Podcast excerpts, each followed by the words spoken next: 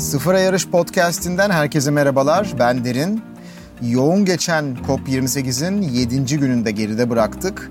Ama bu podcast'te 7. 8. ve 9. günü birlikte anlatacağız sizlere. Zaten 8. günü tatildi. COP28'i ikiye bölebiliriz diğer COP'lar gibi. İlk 7 gün, daha sonrasında bir gün tatil, sonra bir 5 gün daha var. Artık son 5 gün uluslararası diplomasinin ve sonuç bildirgesine ilişkin tartışmaların ayyuka çıktığı günler olacak. COP28'in 7. günü şehirleşme ve altyapı konusuydu. Konu şehirleşme ve altyapı olduğu için Sıfır Yarış Podcast'inde bugün özel bir şey yaptık. COP28 alanında Naz'la birlikte yoğun bir şekilde farklı ülkelerden katılımcılarla sohbet ettik sizler için. Burada yerel halk veya Indigenous Peoples adı verilen grupların temsilcileri var. Sosyal medyada da bolca görebilirsiniz zaten kendilerini. Kendi yerel e, ve geleneksel kıyafetleriyle burada bulunuyorlar. Ancak dünyanın büyük bir çoğunluğunu oluşturan gelişmekte olan ülkelerin ve o ülkede yaşayan halkların seslerinin çok fazla da duyulmadığını farkındayız. Bu yüzden dünyanın en büyük ikinci kıtası olan Afrika temsilcileriyle konuştuk biz bugün ve size onların mesajlarını aktarmak istedik. Afrika'da 1.2 milyar kişi yaşıyor ve neredeyse bu kişilerin yarısından fazlası enerji kaynaklarından uzakta, elektriği olmadan yaşıyorlar. Kıtanın kuzeyi ve güneyi boydan boya böyle doğu batı olarak yayılmış bir çölle ayrılmış durumda. O yüzden zaten Sahara altı diye bir bölge var. Kuzey Afrika ve Sahara altı Afrika olarak ikiye ayrılmış durumda. Sağlık hizmetleri, temiz suya erişim, sağlıklı gıdaya erişim ve kirlilik gibi konularda da Afrika ülkelerinin büyük bir çoğunluğu problemler yaşıyor bildiğiniz gibi. Tropik veya göz ardı edilen hastalıklar yani gerçekten de bu hastalıklar bu isimle alınıyor işte sıtma gibi, sarı humma gibi, dengi gibi hastalıklar. Bu gibi hastalıklarda sağlık sistemi açısından problemler yaşayan Afrika'da durumları çok çok çok zorlaştırıyor. Ve biyoçeşitlilik olarak, doğal kaynaklar olarak dünyanın en zengin kıtasından bahsediyoruz. Sıcaklık, kuraklık bizleri vurduğu zaman Afrika'da bunun etkileri çok daha sert bir biçimde, çok daha fazla insan tarafından hissediliyor. Peki neden Afrika temsilcileriyle konuştuk? Gelişmiş ekonomiler, gelişmekte olan ülkeler ve en az gelişmiş ülkeler ki bu arada bunlar resmi olarak kullanılan terimler, bunlar arasındaki derin ayrım kendini en çok Afrika'da gösteriyor. Afrika temsilcileri bizlere artık zamanının kalmadığını söylerken bunu büyük bir kalp kırıklığı ve hüzünle söylüyorlar bizlere. Bunu aktivist bir yerden de söylemiyorlar. Kuraklık sebebiyle insanların ailelerine su bulmak için günde 10 kilometre tek yön yürüyüp geri dönerken sırtlarında su taşıdığı topluluklardan bahsediyoruz burada. Afrika temsilcileriyle konuştuğumuz zaman her zaman pragmatik ve gerçekçi cümleler duyduk. Hayalci cümleler gerçekten de duymadık. Mevcut sistemin bizi bugüne getirdiğini ama şu andaki altyapıyı yıkıp söküp atamayacağımızı ama yarın bunları kapatamayacağımızı da bildiklerinden bahsettiler kendileri. Ama bugün yapabileceğimiz bir şey var. Mesela yeni fosil yakıt yatırımlarını bir kenara bırakmak. Fosil yakıtlarda teşvikleri bir kenara bırakmak. COP28'de ülkeler toplanırken aynı zamanda petrol fiyatlarının düşmesinden çekinerek petrol arzıyla oynamaya çalışan OPEC ülkelerinin de toplandığını bir taraftan görüyoruz. Veya yeni petrol kuyuları açmak için anlaşmalar yapıldığını veya planlar yapıldığını görüyoruz. Veya yeni fosil yakıt santralleri inşa etmek üzere finansmanlar yapıldığını görüyoruz. Burada onların çağrısı yeni yatırımlar yapmamak, yeni teşvikler vermemek. İşte bu yüzden Afrika temsilcileri birazdan bize biz bu işte artık ciddiyet görmüyoruz diyorlar. Artık bir araya geldiğimiz yeter. Biz bu problemi biliyoruz, iklim değişikliğini biliyoruz, bilimsel temeli oldukça sağlam, sebeplerini ve bunu nasıl aşacağımızı biliyoruz diyorlar ve bu problemi anladıklarını söylüyorlar. Ama artık ciddiyet zamanı diyorlar. Ve buradaki en önemli konunun da enerji, enerji, enerji olduğunu söylüyorlar. Peki bu nasıl olacak diye sorduğum zamansa cevap çok farklıydı genelde duyduklarımızdan kimseyi zorlamamız mümkün değil. Kimse elinden tutup, boynundan tutup bir şey yaptırmamız mümkün değil. Ama başarıya ulaşmamızın tek yöntemi herkesin doğru olanı bildiği ama başarıya ulaşmanın tek yönü herkesin doğru olanı yapması ve kaynakları daha iyi bir dünya için harekete geçirmesi. Ve herkes de şunu biliyor. Doğru olanın ne olduğunu zaten hepimiz biliyoruz. Şimdi hızlıca COP28 gündemine dönelim. Şehirleşme ve altyapı sürdürülebilirlik ve iklim krizi için oldukça önemli. Çünkü dünya nüfusunun artık çoğunluğu kırsal alanlarda değil, şehirlerde yaşıyor. Dünya nüfusunun şehirlerde yaşayan oranı %56, gelişmiş ülkelerde ise bu oran %80'lere ulaşıyor. Nüfusun çoğunluğuna ev sahipliği yapan şehirler iklim krizinden en çok etkilenecek yerlerden de bir tanesi ilginç bir biçimde. Şehirlerin %90'ı sel ve kuraklık riski altında. Ve şehirler kırsal bölgelere göre bazen 5 dereceye kadar daha sıcak olabiliyor ve buna da şehir ısı adası deniyor. Şehirlerin iklim krizine karşı dayanıklılığını geliştirmek için COP28'de 40'tan fazla çevre, kentsel gelişim ve konut bakanı tarafından desteklenen kentselleşme ve iklim değişikliği üzerine ortak sonuç bildirgesi yayınlandı. Bildiri şehirleri iklim değişikliği karar alma süreçlerine daha fazla dahil etmeyi, çok katmanlı iklim eylemlerini teşvik etmeyi ve kentsel iklim finansmanını hızlandırmayı amaçlıyor. Ve burada oluşturulan yaklaşık yarım milyar dolarlık bir fon var. Bu amaca hizmet etmesi planlanıyor. Ayrıca altyapı konusunda da bu arada gelişmeler var.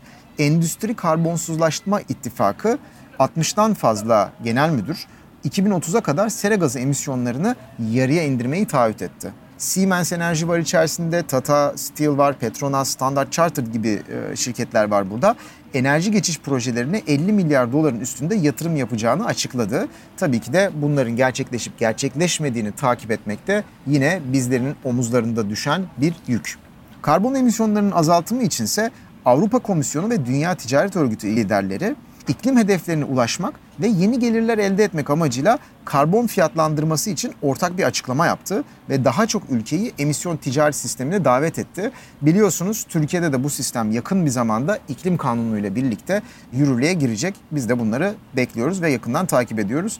Bugün Bakan Yardımcımız ve Baş Müzakerecimiz Fatma Varank'la yaptığımız podcast kaydında ve sohbette de bu sistemin yakın bir zamanda yürürlüğe gireceğinden kendisi de bahsetti. Emisyon ticaret sistemi sera gazı salımları için bir üst değer belirlenmesi ve bu üst sınırdan sonraki salımlar için de bir karbon vergisi konulmasını içeriyor. Ekonomistler bu şekilde karbon fiyatlandırmasının ekonomileri fosil yakıtlardan uzaklaştırmak için en etkili yol olduğunu savunuyorlar. IMF direktörü Kristilana Georgieva yaptığı konuşmasında Avrupa Birliği içerisinde tanıtılan ve yürürlüğe konulan emisyon ticari sistemlerinin sera gazı salımlarını %37 azalttığına dikkat çekti. Bu çok ciddi bir rakam. Aslında bu sistem giderek büyüyor. Şu anda 28 ülkede emisyon ticari sistemi varken 20 ülkede de başlamak üzere. Türkiye'de bunlardan bir tanesi. E, dünya nüfusunun üçte biri emisyon ticareti içeren bir ülkede yaşıyor. Bu da hatırı sayılır bir rakam aslında. Hatta emisyon ticareti sistemleri ve karbon fiyatlandırma 2022 yılında 63 milyar dolar gelir sağlamıştı ve yeni bir rekora imza atmıştı. Burada her zaman konuştuğumuz gibi paranın ve fonların nereye gittiğini kontrol ettiğiniz zaman aslında karbon salımını da kontrol edebiliyorsunuz. Eğer karbona bir değer biçerseniz ve havaya salınan karbona bir fiyat biçerek salınmasını da belli bir para ve vergi sistemine bağlarsanız pek tabii ki de şirketler burada karbonun daha az salmak için dolaylı bir teşvikle karşılaşıyorlar. Tabii ki de şunu da söyleyelim. E, emisyon ticareti sistemi tek başına deva, tek başına çare olmayacak. Zaten iklim değişikliğiyle mücadelede tek başına hiçbir şey çare olmayacak. Ama bizim bin tane aracımız varsa bin tanesini de kullanmamız, aynı anda yürürlüğe koymamız ve bunlardan farklı farklı faydalar elde ederek iklim değişikliğini bir şekilde önlememiz, durdurmamız ve onun etkilerini azaltmamız ve adapte olmamız mümkün. Burada asıl soru yine toplanan fonlarla olduğu gibi toplanan paranın nereye gittiği sorusu. Hükümetler elde edilen bu geliri daha fazla iklim eylemine yönlendirdi mi veya daha düşük gelirli hane halklarına destekte bulundu mu aklımızda bunlar var. Türkiye'de ise Sayın Fatma Varank'la yapmış olduğumuz sohbette zaten burada elde edilen gelirin COBİ'lerin yeşil dönüşümüne kullanılacağını da kendisi söylemişti, müjdelemişti. Bir de son olarak güzel bir gelişme ekleyelim. Şehirleşme ve altyapı gününe ilişkin olarak tam olarak 1447 bilim insanı iklim hareketine karşı kolektif çabanın önemini kalın harflerle vurguladıkları bir açık mektuba imza attı. Dedikleri kısaca şu, ilk önce kaygılandık, sonra alarma geçtik ve şu anda dehşete düşmüş haldeyiz. Size ihtiyacımız var. Dünyanın her neresindeyseniz iklim için harekete geçin ve bu sorumluluğun bir parçası olun. Bahsettiğim gibi şehirleşme ve altyapı gününden sonra bir gün ara vardı. Burada müzakereciler ve diplomatlar dinlendi. Yani biz en azından öyle olduğunu tabii varsayıyoruz ancak eminim ki çalışmalar devam etmiştir. Ve bahsettiğim gibi COP28'de bir gün aradan sonra ikinci yarı başladı. İkinci yarı biraz daha kısa. İkinci yarıda küresel ısınmayı güvenli bir seviyede tutmak için uzun sürecek toplantılar ve tartışmalar bizi bekliyor. Artık açıklanan fonların, yapılan bildirgelerin, deklarasyonların biraz daha azaldığı ve sonuç bildirgesine ve küresel durum değerlendirilmesine daha çok odaklanıldığı bir diplomasi sürecine girmiş durumdayız. Burada şunu da bir parantez olarak açalım. COP'lar bazen bir gün sarkar. Mesela biz 12 Aralık'ta biteceği takvimlenmişti. Bu şekilde bekliyoruz. COP'lar 13 Aralık'ta bitebilir. Bir gün sarkabilir. Ancak burada COP başkanlığının, COP28 başkanlığının COP'un planlanan tarihte bitmesini hedeflediğini ve bunu en baştan beri vurguladığını zaten biliyoruz. E, özellikle dünyanın kuzeyi ve güneyinden gelen çevre bakanlarının sonuç bildirgesinin hazırlanması ve herkesin konsensusa varması için bir araya geldiğini ve yavaş yavaş Dubai'ye geldiğini biliyoruz. Artık COP'un son 3-4 gününe girdiğimiz zaman e, çevre bakanları da burada olacak. Türkiye Cumhuriyeti Çevre Şehircilik ve İklim Değişikliği Bakanlığı'ndan Sayın Fatma Varank, iklim değişikliği baş müzakerecisi kendisi de şu anda Dubai'de. Ama tabii ki diğer konulara yönelik konferanslar da devam ediyor. Ağırlığı biraz daha düşmüş olmakla birlikte. 8 Aralık gününün teması gençlik ve eğitim üzerineydi. Gün boyunca iklim krizinden etkilenmiş konuşmacıların da söz aldığı birçok etkinlik yapıldı. Biz bunların hepsine artık katılmakta gerçekten güçlük çekiyoruz. Çünkü burası çok büyük bir alan. Bunları sizler için takip etmeye, sizlere aktarmaya çalışıyoruz ama burada iki kişiyiz. Bir noktadan diğer bir noktaya giderken bazen onları kaçırmış olabiliyoruz. Onları da katılımcılardan ikinci kulaktan dinleyerek sizlere anlatmaya çalışıyoruz. UNICEF bölgedeki tüm üye devletleri çocuklar, gençler ve iklim bildirisini imzalamaya ve uygulamaya çağırdı. Ve sonrasında bildirinin Avrupa Birliği Konseyi'nde gelecek çevre bakanları toplantısında gündeme alınmasını ayrıca talep etti. Peki bu bildiri bize ne anlatıyor? Ve bu bildiriyle UNICEF hükümetlere bir mesaj veriyor. Çocuk ve gençlere karşı duyarlı bir planlamaya, adapte olma, afet riski azaltma ve hafifletme önlemlerinde yatırımları hızlı biçimde arttırma konusunda destek sağlıyor, destek talep ediyor. Diğer bir deyişle çocukların ve gençlerin iklim değişikliği eylemlerine dahil edecek çözümlerin bir parçası olabilmeleri için kapasite geliştirilmesi için çağrı yapıyor. Umarız bunu bir gün tarih kitaplarında görürüz. Fakat şu an hala iklim değişikliği giderek artan bir tehdit ve iklim değişikliğinin özellikle uzun vadeli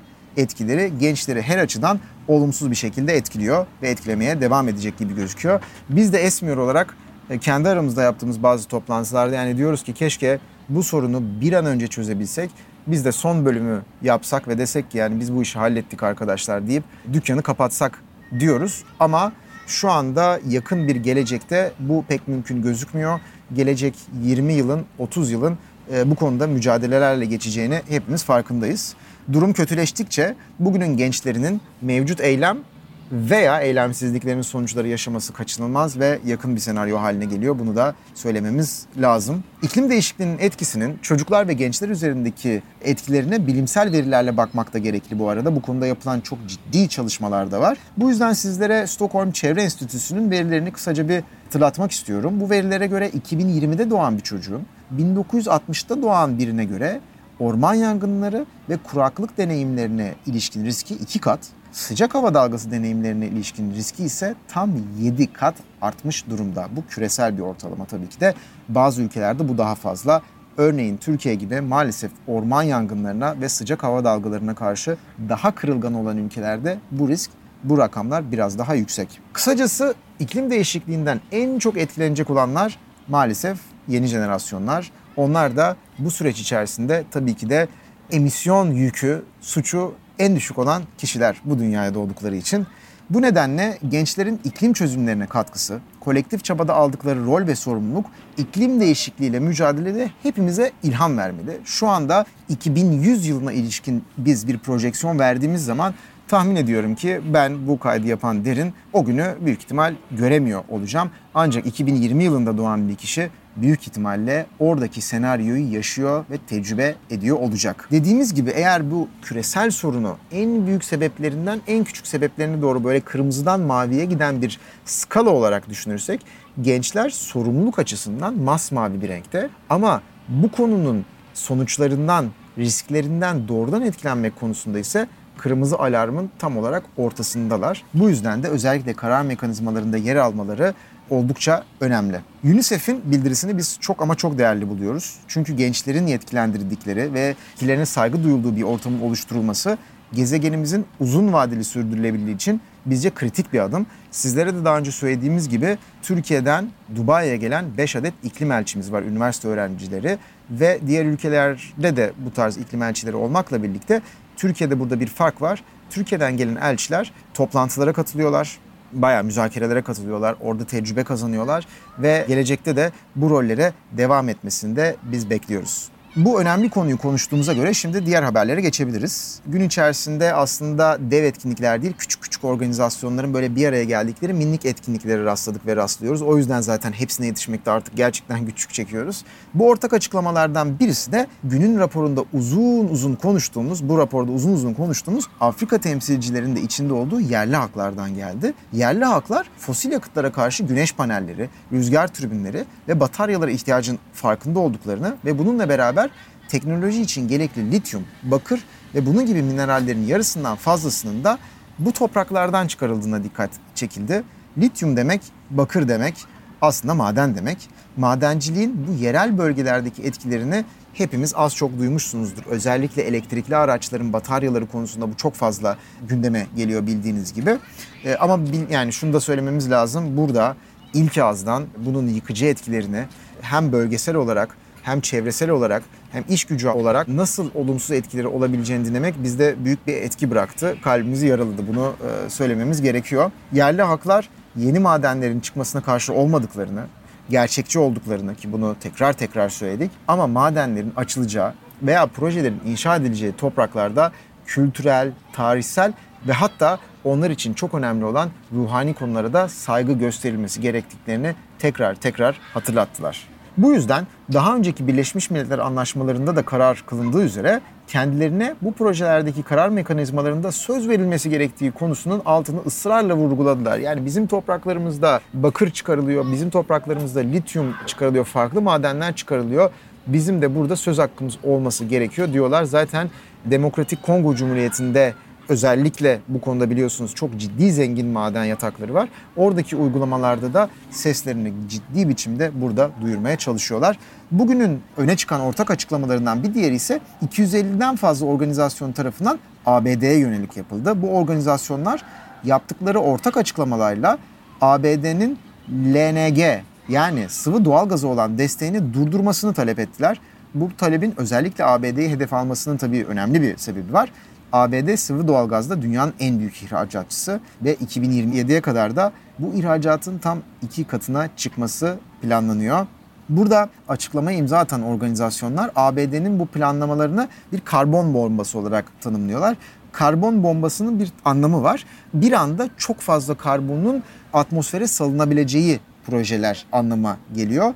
Bugünün son bir haberini daha açıkçası sizlerle bir paylaşalım. O da herkesin burada beklediği COP29 nerede olacak? Yani COP29'un ev sahipliği nerede olacak buna ilişkinde. COP30'un nerede olacağını biliyoruz Brezilya. Ancak COP29'un nerede olacağını bilmiyorduk. Bir sonraki COP Doğu Avrupa ülkelerinde olması bekleniyordu. İşte Slovenya'nın burada e, adı geçiyordu. En olmadı Bond'a UNFCCC'nin genel merkezinde olabilir vesaire gibi deniyordu. Ama burada Rusya'nın bu karara yönelik bir vetosu oldu. Avrupa Birliği ülkelerine karşı bir vetosu oldu ve onlar dışında kalan Azerbaycan ve Ermenistan böylece ön plana çıktı. Bu arada Bulgaristan da adaydı. Avrupa'daki en son aday olan Bulgaristan'da sonra adaylıktan çekildi ve COP29'un nerede yapılacağı COP28'in son günlerinde açıklanacak. Tabii dediğimiz gibi işte Bulgaristan adaylıktan çıktı. Slovenya'ya ilişkin Rusya'nın Avrupa Birliği vasıtasıyla dolaylı bir vetosu vardı. O yüzden Azerbaycan ve Ermenistan kaldı. Ondan bahsettik. Son yıllarda yaşananlardan sonra bu iki ülke arasındaki politik gerginliğin yüksek olduğunu söylesek gerçekten yalan olmaz. Yani bunu siz herkes de farkındadır diye tahmin ediyoruz ama iki ülke arasında gelen barış anlaşmaları çerçevesinde Ermenistan adaylıktan çıkacağını ve Azerbaycan'a destek vereceğini açıkladı. Bunu da tarihe bir barış anlaşmasından konuşulan ilk COP anlaşması olarak e, not düşüldüğünü bahsetmemiz lazım. Şu anda COP29'un Azerbaycan'da gerçekleşme olasılığı oldukça yüksek. Resmi açıklama yapılmadı ancak diğer adayların yavaş yavaş çekilmesi, işte vetolar, Ermenistan'ın da Azerbaycan'a destek vereceğini açıklaması sebebiyle COP28'in son günlerinde COP29'un Azerbaycan'da yapılacağının açıklanması bekleniyor. Bu tabii ki de Türkiye'nin ilk kez böyle bir komşusunda COP yapılıyor olacak. Bizler için de çok önemli olacak. Biz Esmiyor olarak da şu andan eğer Azerbaycan'da gerçekleşebilirse neler yapabiliriz diye düşünmeye başladık. Son olarak Kanada'nın 2030 yılında fosil yakıt endüstrisinin sera gazı salımlarını 2019 seviyesinden en az %35 oranda azaltılmasını talep etmesi COP28 komisyonu tarafından bugün takdir edildi. Sultan Alcabar da Kanada'nın bu kararına yönelik COP28'in de hırslı bir şekilde pratik öneriler sunarak ve özellikle büyük emisyon üreten endüstrileri hedef alarak 1,5 santigrat derecelik hedefi için 2030'da emisyonların %43 azaltılması gerektiğini tekrar tekrar hatırlattı.